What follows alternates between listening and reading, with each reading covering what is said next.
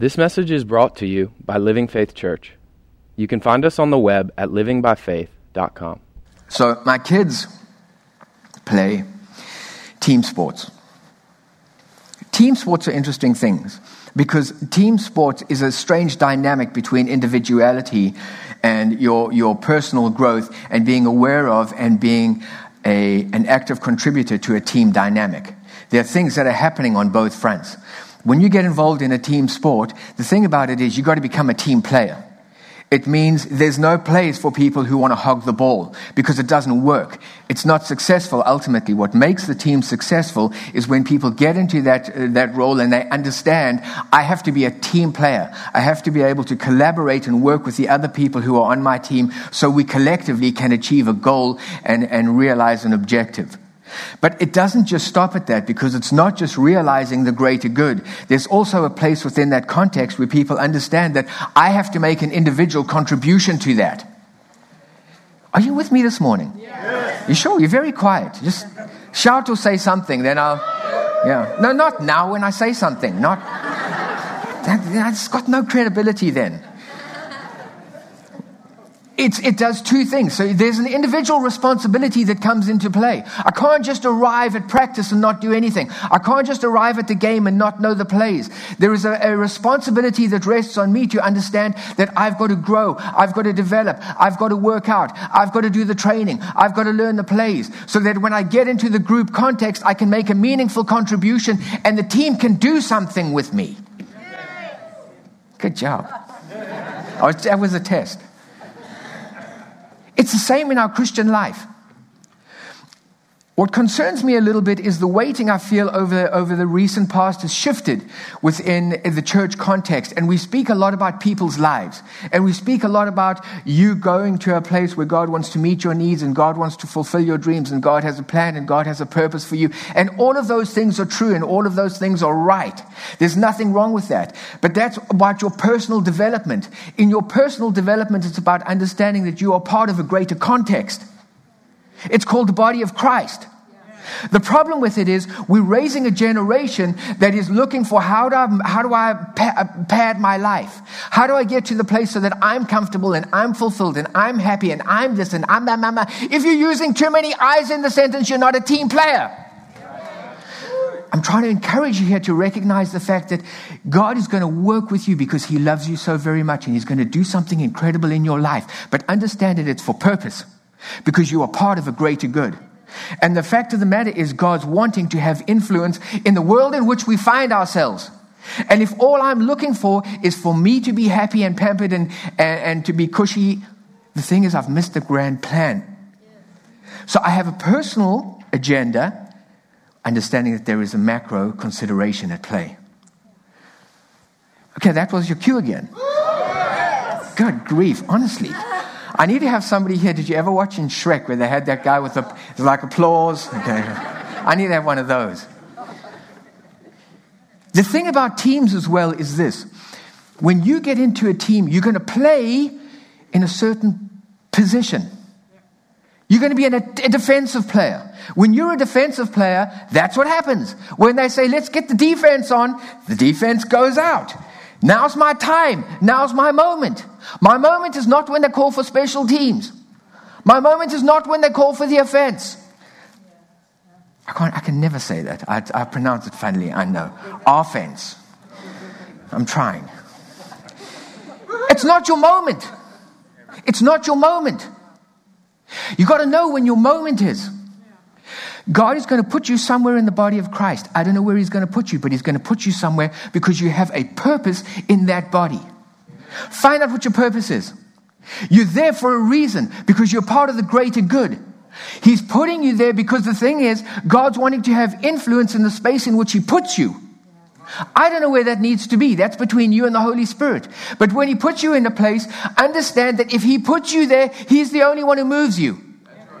Don't move because you're upset. Don't move because somebody robs you the wrong way. Don't move because somebody sits in your seat. It's all about learning and growing because he's sitting saying, I want to do something in your life because I have a greater good that's at play. I can't move out of this space because he didn't move me out. Where has he put you in the body? I'm telling you these things because I believe that it's becoming consequential with what God is wanting to do in the future. And I think God is getting back to the nitty gritty and the original, and originally what God planned when He said to people, "Go to the upper room." He didn't say leave there. He said, "Go there until the Holy Spirit has come upon you, and then you can be witnesses for me." He has a plan and He has a purpose, and I think He's getting back to the original purpose for what the church was about, who we were about as individuals, and how we walk into that reality.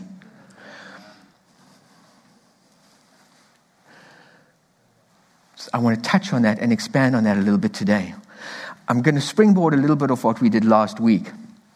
Um, in Colossians chapter 1, verses 26 and 27. I'm going to read this out of the Passion. There is a divine mystery, a secret surprise that has been concealed from, from the world for generations. But now it's being revealed, unfolded, and manifested for every holy believer to experience. Are you a holy believer? Okay, this is for you. Okay, what he's saying is there is a mystery for you. The mystery for you is Christ in you. The mystery for you is Christ in you. For many generations, what happened was ever since Adam lost the Spirit of God living on the inside of him, he was absent from that space. And man began to relate to God in a different context because he was external to him. And what he's saying in this is there is a mystery coming and there is something that's going to be far greater than just God coming to reside on the inside of you. God coming to reside on the inside of you is going to be consequential because he wants you to know who he is. And it's not just the case that I have the life of God on the inside of me. That's important. That's significant. That's number one because it puts the nature of God on the inside of who you are. But the fact of the matter is, God doesn't just want to live there. He's sitting saying to you, I want you to give me your heart. If you've given me your spirit, I've moved into the temple. The nature is in there. But now He wants your heart. He wants your soulish realm. What he's saying is, don't just leave me in the temple. I'm opening the Holy of Holies and I'm coming out of that space because I want to move into your soul. And the way that you perceive life and the way that you perceive me and the way that you perceive people and the way that you perceive situations is all going to shift because I'm moving to a place where I'm recognizing that there's a mystery on the inside of me and that mystery carries with it power for influence. Okay, well, Three of us. Living within you is Christ who floods you with the expectation of glory. Do you know what the expectation of glory is? He's sitting saying, I'm reminding you of how you were built.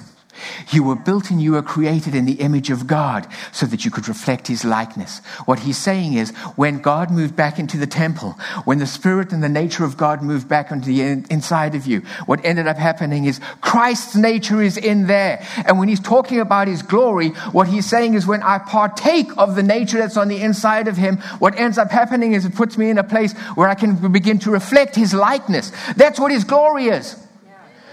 He's sitting saying, I'm reminding you where you came from. I'm reminding you who you were. And I'm giving you an opportunity to, spe- to step back into the original you. This mystery of Christ embedded within us becomes a heavenly treasure chest of hope, filled with the riches of glory for his people. And God wants everyone to know it. It is a treasure chest of hope. Everything that you're looking for and everything that you want to realize, the richness of a relationship with God is going to be defined in that space.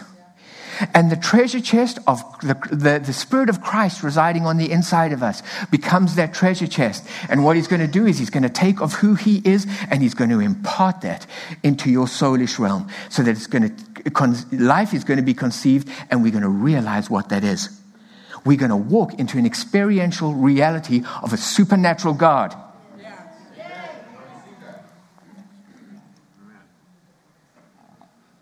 I think it's important to interrogate concepts. What does it mean? Or we want to have a relationship with God. Nobody's going to say, no, we shouldn't. Everybody's going to say, yes, you have to say, have a relationship with God because it sounds right. And who doesn't want a relationship with God? But then if you say to them, well, how do you do that? You get onto thin ice. what I want to talk to you about today is I want to talk to you, and hopefully, I can present something to you that in a meaningful way will introduce you to how God can be realized, experienced, and become an integral part of something that defines who you are, what you're about, and how you live. I want you to not only know God because of what you've heard about Him, I want you to move to a place where you know God because He's real on the inside of you. Because I know that I know. When you talk about relationship, you're talking about a, a, place of connection. What you're really saying is any kind of relationship is defined by points of connection friends, husband, wife, whatever it might be, kids. The points of connect. What defines the points of connection? So when we're talking about God and we're saying we want to relate to God, we want a relationship with Him, what we need to do is we need to be able to establish some of those points of connection with God. I don't have a point of connection with God if all I do is know about Him. I don't know Him. I know about Queen Elizabeth. I never met her. I know nothing about her. I could probably tell you a whole bunch of stuff because I've read it, but I don't know her. I don't have any point of connection. I have no relationship. God's sitting saying, I don't want you to know about me. I want you to know me. I want to become something that's tangible, that's approachable, that's nitty, that's gritty. Somebody that you can come to, somebody who will speak into your life, somebody that becomes a, a, a meaningful contributor to defining who you are and how you live. We're wanting to develop those points of connection.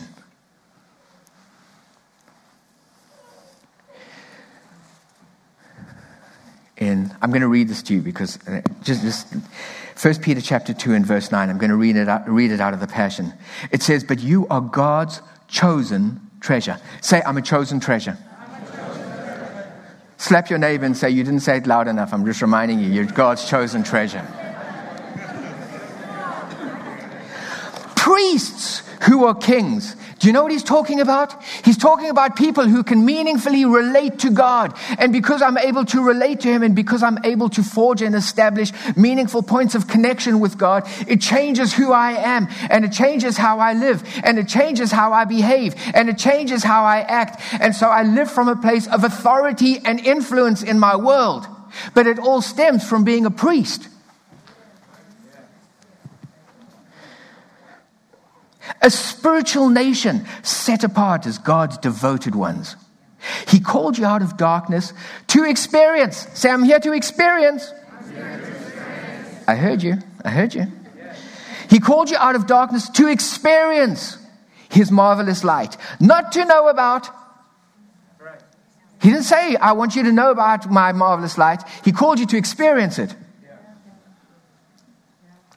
And now he claims you as his very own. He did this so that you would broadcast his glorious wonders throughout the world. Do you know what he's saying? He's saying, I'm going to do something in your life, and I'm going to do something so amazing and so incredible that I'm going to broadcast who I am through who you are. This is all about him. It's not about you. Don't lose the plot. I'm not so special. I was built as a temple to house something greater than myself. What he's saying to us is this I'm inviting you to move to a place where you recognize and you realize and you live from what it is to be a peculiar person. What makes you peculiar is the fact that you are different from anybody else in the world. You don't live from self. Self is all about who I am and what I think and how I feel and what I believe. And I, I, I, I, I. There's that I thing again. Watch the I? I'm not peculiar because I want to live from what I believe, what I think, how I feel. Everybody in the world's doing that. You wonder why there's so much confusion? Because there's too much I. He doesn't call you to be peculiar because you're getting defined by the world. Everybody's got an opinion about how you should live and what's important and what isn't important. Everybody's very quick to give you their opinion about how you should be living life. But that doesn't make you peculiar. You're not peculiar because you respond to your circumstances and situations, because you respond to the challenges in your life like everybody else does. You're not peculiar. You're expected. I'm not calling you to be expected. He's calling you to be peculiar. What he's saying is, I'm calling you to be a people who are defined by temple living. I'm calling you to become people who recognize the fact that everything that I want to know and every sense of definition when it comes to who God is and what man is, what is good, what is evil, what is light, what is darkness, what is heaven, what is hell, is going to be given definition from the temple.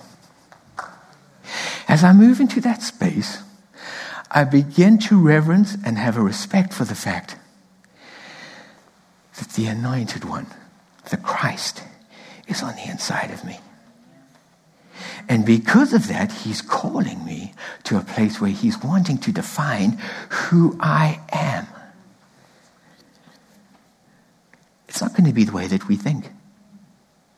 Is the shock. He's not asking you to be good.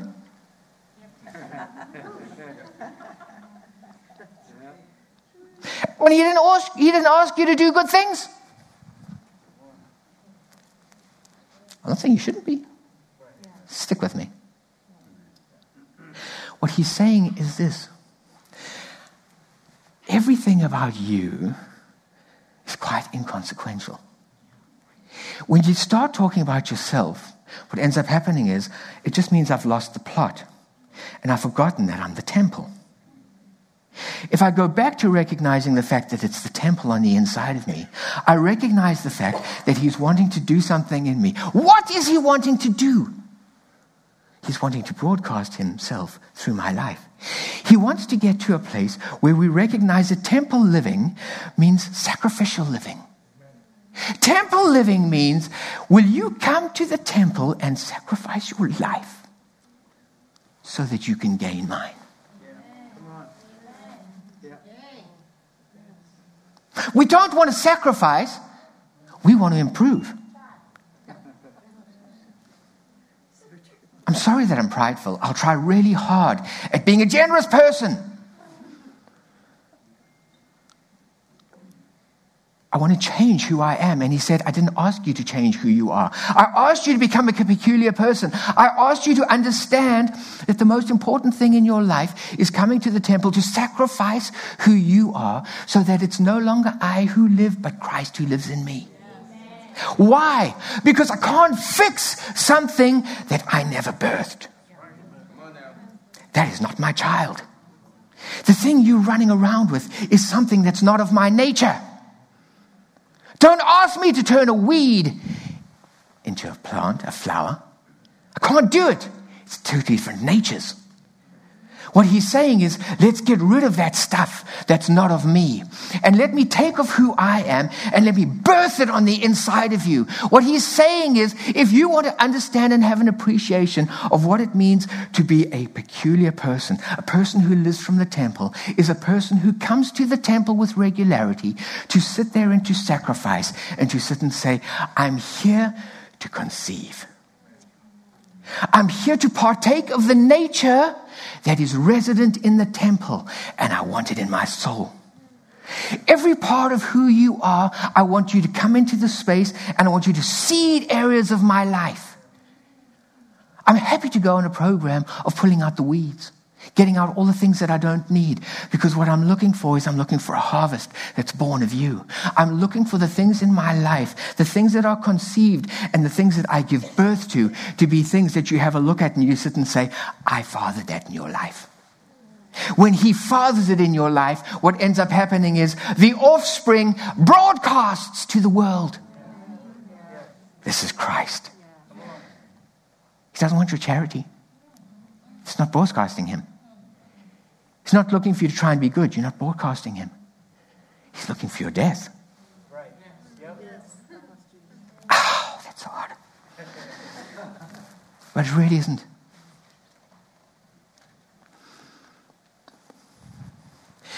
You see, the thing about it is this what he wants us to understand in John 14, verse 16. It says, and I will pray the Father, and he will give you another coach. A better word for coach is an, uh, another helper. A better word for helper is coach.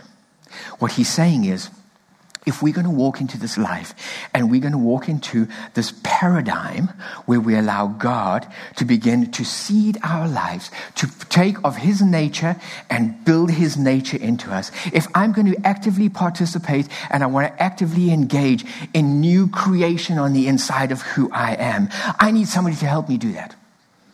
Because I don't know how to do it. And so He says, I know that. So, what I'm going to do is, I'm going to give you a coach. Because the coach is going to come and the coach is going to lead you to that place. Do you know what the job of the Holy Spirit is? I'm glad you don't, because I'm going to tell you. You've never heard this before, but stick with me. The Holy Spirit is a fertilization specialist. He's a fertilization specialist. What he likes is for people who come to him and sit and say, I can't conceive of the things of God. I hear people talking about their life with God. I hear people talking about how God is in their life. I hear about what God's doing in certain, certain circumstances and situations. I hear about God's plan for my life, but I've never experienced it. I've never got that life on the inside of me. What he's saying is, you've come to the right place. I'm the fertilization expert. It's my job to take you to the temple. It's my job to take of that nature, and it is my job to seed it into your life. That's the work of the Holy Spirit. Sarah and Rita, for many years, used to um, breed ponies. You have to correct me if I get it wrong. so when you breed ponies, nobody wants a lame mutt. Well, you don't have mutts as a pony. What do you have? A bad, what's, no, that's a bad foal. What's like a mutt is like a dog is like, yeah. A runt. Thank you, Patrick. You, you must have done ponies as well. The runt of the, nobody wants a runt. What people want is, I'm breeding because I'm looking for a champion. And so what you do is you have what they call brood mares. The purpose of a brood mare is to fall pregnant. That's my job. Because of who I am, if you can take who I am and you can impregnate me, what ends up happening is the offspring of my life should be a champion. That's what you're looking for. When you're breeding, that's what you're looking for. You're not just looking for any old thing that comes out.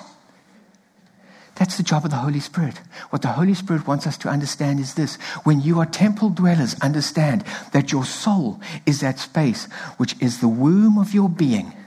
And what he's saying is, you are to spend our lives as broodmares. That's how you were designed. I can't cover it today because I covered it last week. But when he spoke about the fact that we were created in God's image so that we could reflect his life likeness, the whole purpose of it is we can take our soul to God and we can sit and say, I'm looking and I'm open to conceive of you. Because what seed comes of you is of your nature. And what I conceive on the inside of me, I'm going to give birth to something which is of you. That which is born of God overcomes the world. You're not going to overcome the world. You can be the best Christian in the world with the biggest Bible, and you can go to church religiously, and you can come on Wednesdays, and you can listen to all the stuff at home, and you can read all the books, and you can do everything you want, but nothing's going to make you an overcomer or victorious. That which is born of, of Him overcomes the world. What he's saying is this. He carries on and sits and says, the victory is your faith. He's talking about an internal reality. That's why faith is not of you. Faith is getting to that place where I allow the Holy Spirit to take the things of God and to impregnate me with them. Because what ends up happening is it births something on the inside of me called a belief and beliefs are what drive our life. I live from a belief. But a belief that's conceived from God is called faith. What did he say in the beginning? He said, He was a treasure chest of hope. When you go to the temple and you meet with the treasure chest of hope, and he imparts something to you, what is he giving you? The substance of things Hopeful. I'm giving you something that's going to walk you into your glory.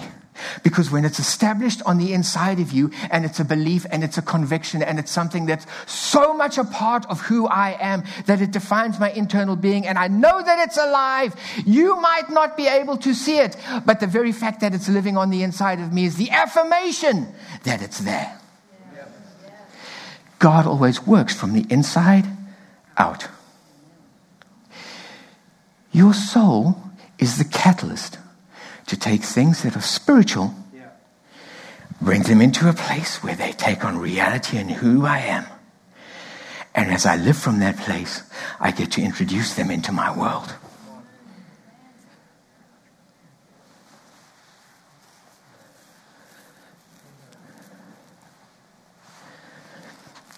What you believe is consequential to your development but totally irrelevant to truth.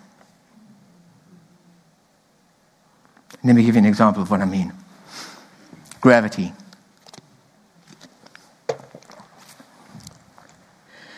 Whether you believe in gravity or not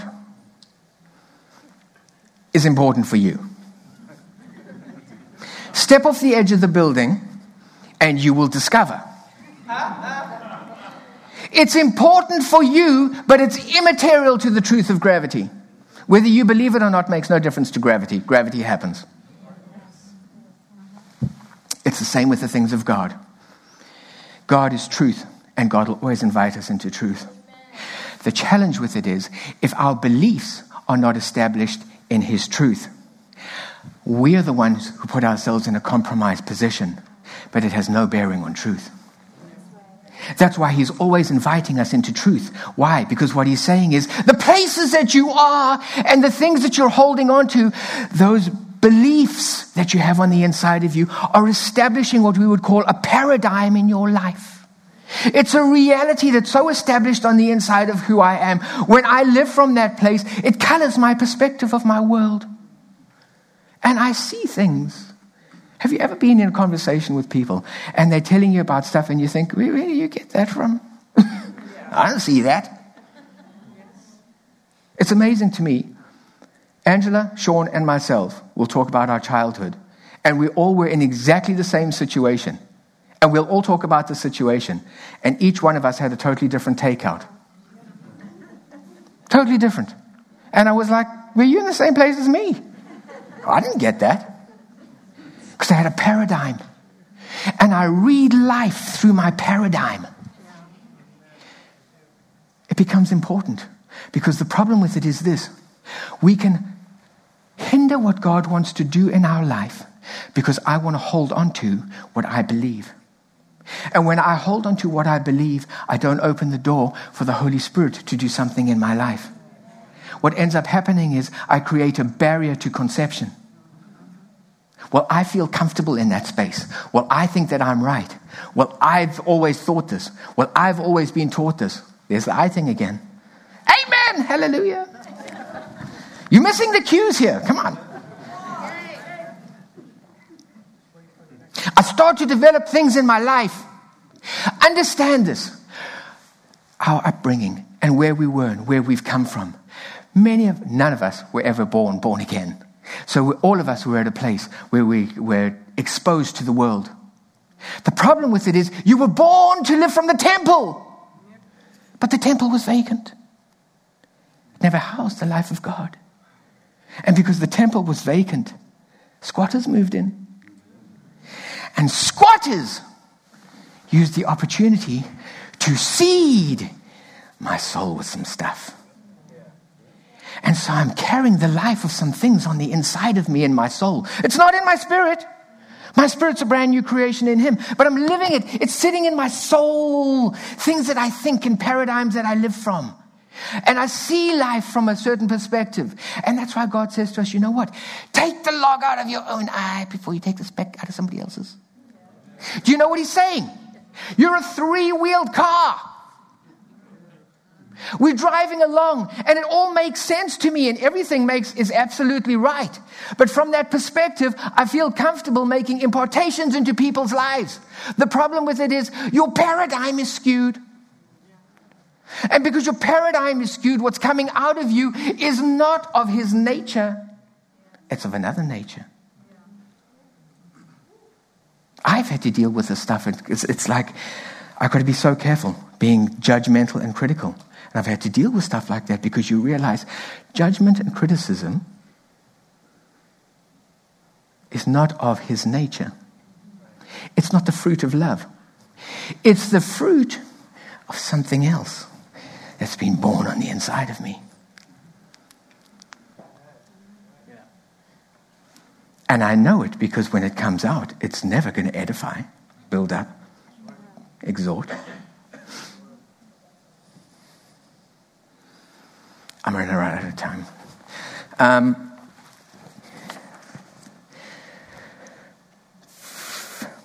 the funny thing about it was, Paul found himself in a similar place. Because Paul found himself at a place where he had the life of God on the inside of him. And yet he was caught in this weird paradox because he said, I have the life on the inside of me. I, the temple has been filled.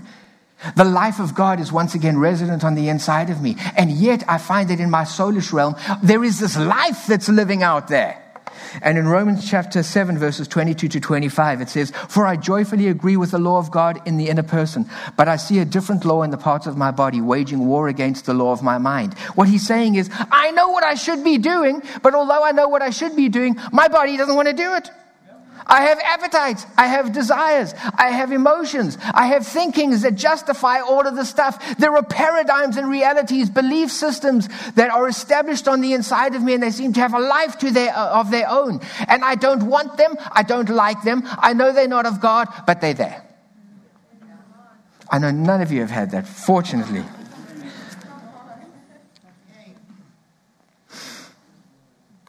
Parts of my body waging war against the law of my mind and making me a prisoner of the law of sin.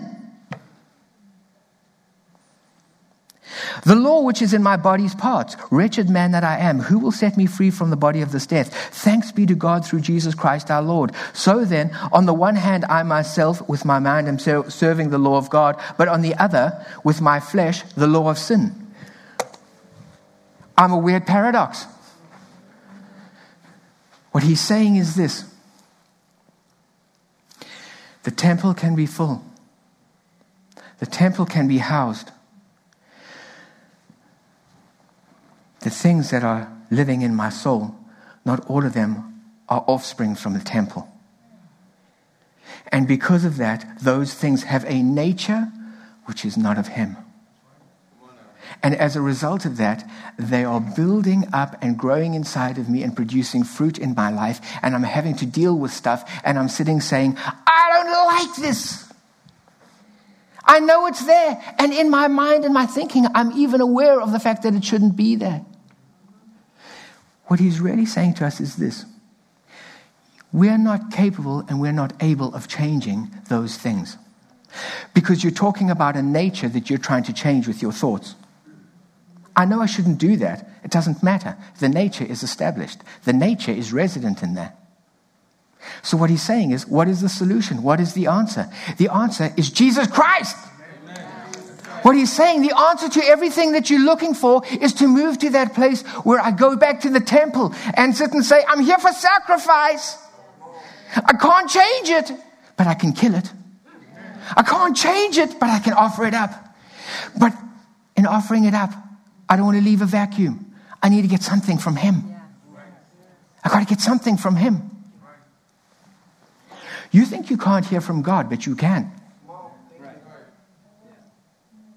If you're a child of God, He says you can hear His voice. Let, let me give you an example. Worry. Have you ever worried? Do you know that worry has a voice? Worry will speak to you. What happens if the money doesn't come in? And then what's the bank going to do? And then what will people happen? And then what's going to happen about those bills that are? It's speaking to you. And you know what? You're listening. You heard its voice loud and clear. Where did that come from?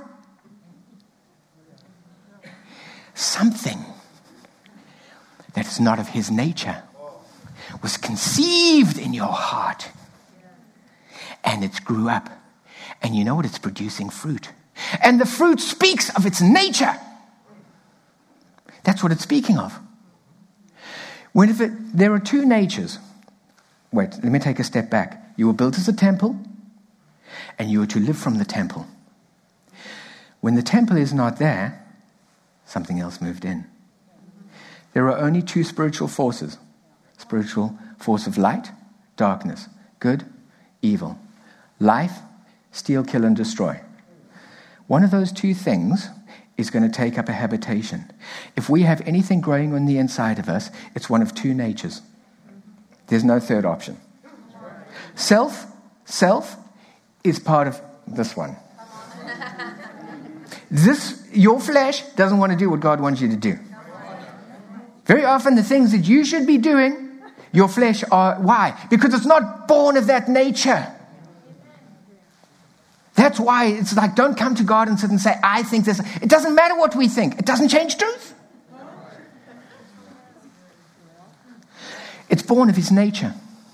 Everything that's coming out of my life, from the abundance of the heart, the mouth speaks. As a man thinketh in his heart, so is he. Everything that's beginning to define our reality is coming from what's been conceived on the inside of us. Everything has a nature. Sin is not around the next corner, it's inside you.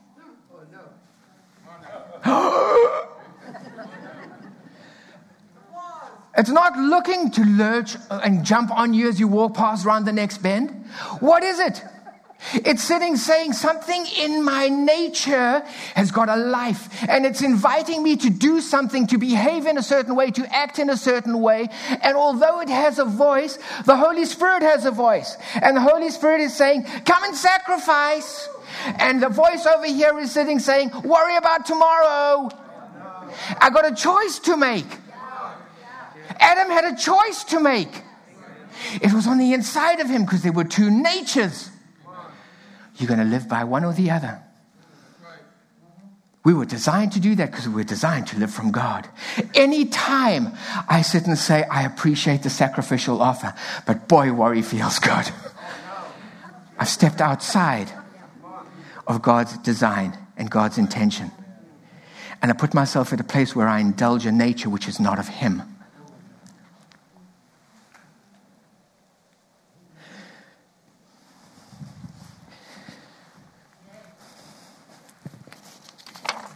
Hebrews chapter 12, verse 25.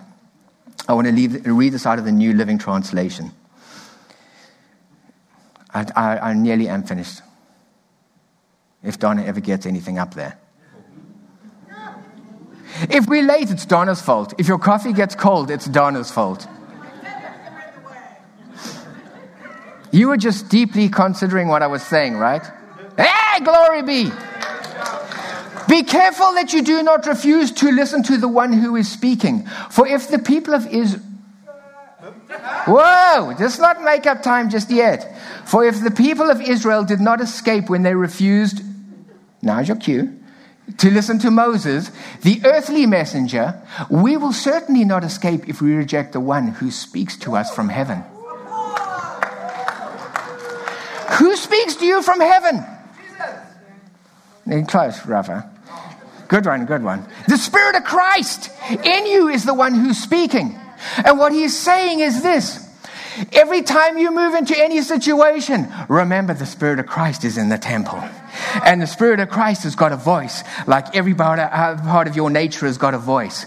And if you will just stop for a moment and listen carefully, you will hear what the Spirit has to say. And the Spirit is always going to invite you into truth. And the Spirit creates the opportunity for you to move to a place where you can not only put something to death, but He's going to birth something new on the inside of who you are. And He's saying, listen to the voice.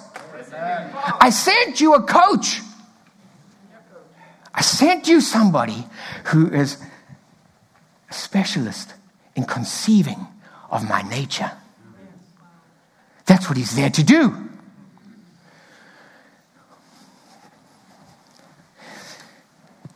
John chapter 4, uh, Uh, sorry, James chapter 4, verse 7 and 8 says, Therefore submit to God, resist the devil, and he will flee from you. The first part of verse 8 says, Draw near to God, and he will draw near to you. What he's saying is this the natures that are alive on the inside of you are going to demand a response from you. If you recognize that the nature is not of him, your response is to resist it. You know what it's saying? I'm not indulging you. You coming with me to the temple? Because I'm going to sacrifice. Resist. But it goes straight on from there. And what does it say? Nobody was listening. Hmm? Draw near. Okay, you redeemed yourself. Draw near to God. What it's saying is this it's sitting saying, be aware of what nature is growing on the inside of you. And certain of those natures you're going to have to resist and don't let it uh, have access to your life and, and what it does. But when you meet with the Holy Spirit and you hear his voice, draw near to him.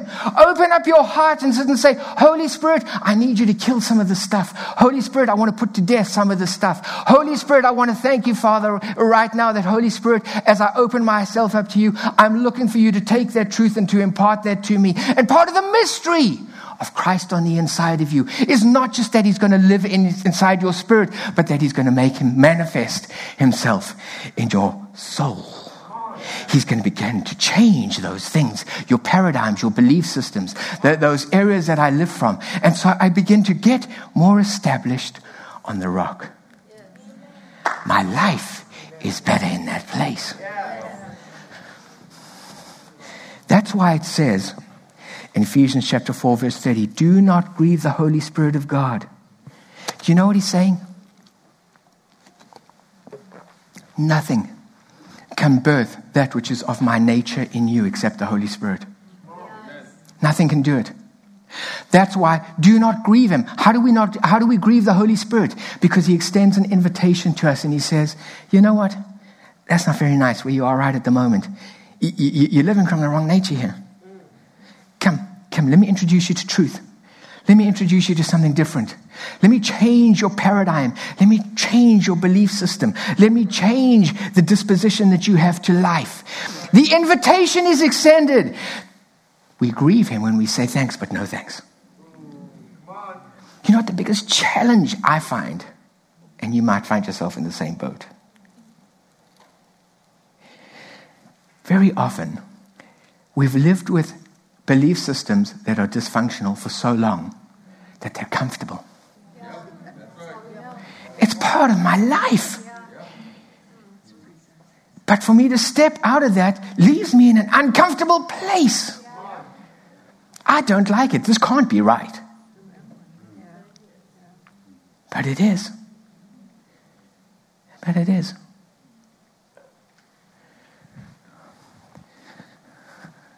Psalms chapter 103 says, Let all that is within me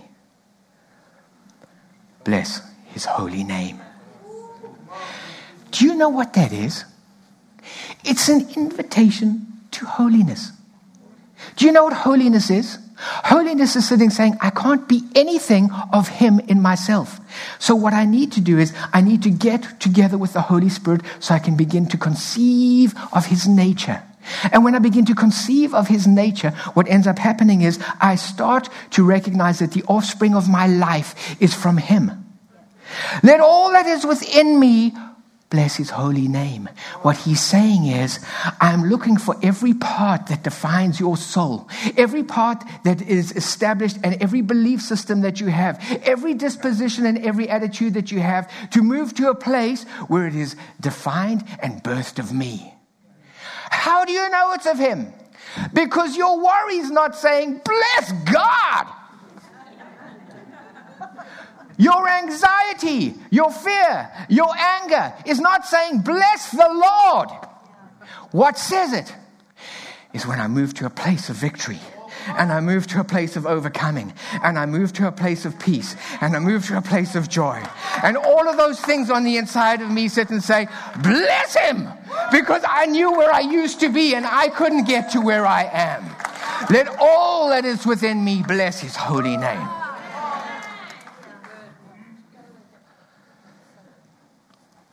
Can we please stand?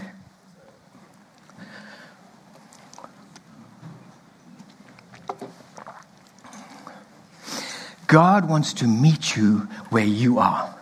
And my encouragement to you this week is this set a goal, an objective to become more peculiar. Jim always likes it when I give you homework. The pursuit of my life this week is to become more peculiar. Not because I'm an oddball, not because I'm weird, but because I'm learning more and more how to live by nature. I'm understanding what it is to be born and created as a temple with a womb. I'm understanding what beginning to inform and seed the womb of my life. I'm becoming discerning about what comes in. I'm going to the temple with regularity to go and sacrifice. And when I get there, it's not about just sacrificing, but it's about looking for the blessing. The blessing is that which is from Him, which moves into me, which all of a sudden becomes walking into the glory of Him and reflecting His likeness. Because those things that I get from Him are the things that ultimately in your life are going to sit and rejoice and celebrate who He is. I don't know what you're going through today. And you're going to go through some stuff. It might be trivial, it might be big. Everybody's got stuff. That's life.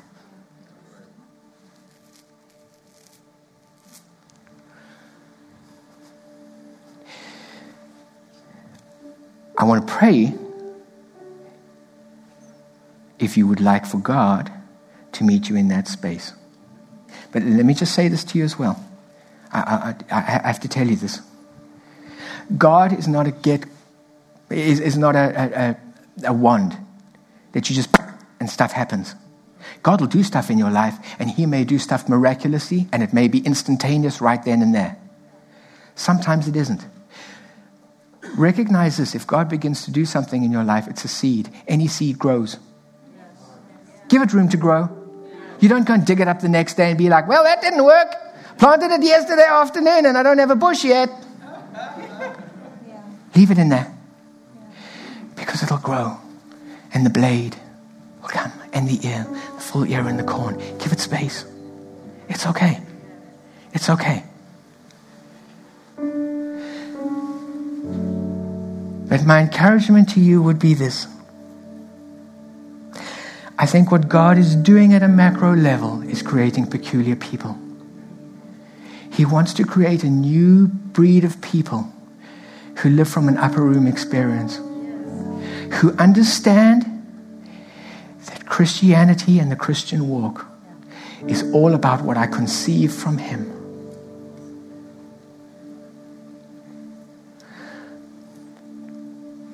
God will touch you where you are. But I'm asking you to make a commitment to Him that you're going to live from conception. Don't try and do stuff. I'm going to live from that space where I'm going to, I'm going to let you have influence, Holy Spirit, as a coach in my life.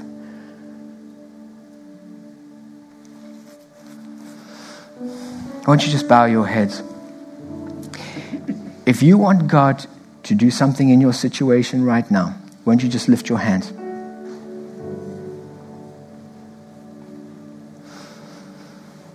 Just leave, leave them up.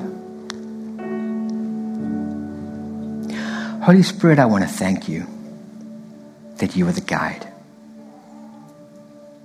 You are our coach.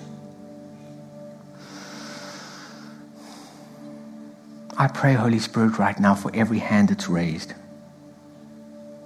I speak life into those situations. In Jesus' name, we take authority over any and every influence of the enemy in those situations right now. And we render you helpless. And, coach, we release you into those situations right now. I thank you for transformation. I thank you for change. I thank you for newness. I want to thank you that in every one of those situations and circumstances, I want to thank you, Father, that who you are is being realized. I pray, Holy Spirit, that in each one of these situations, you will take those people and bring them to a place where they open the ear to hear your voice. I thank you for obedience. And I thank you for transformation and change. I thank you for circumstances and situations that say all that is within us. Bless his holy name.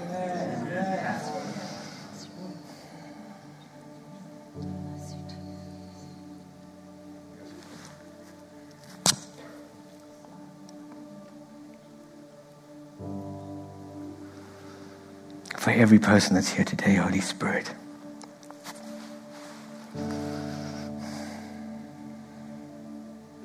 I want to thank you for your unwavering love for us. I thank you that you never leave us nor forsake us. The temple is permanently filled. Teach us to come to you. Open the ears of our heart, Father, so we become discerning. We recognize your voice and we're quick to obey.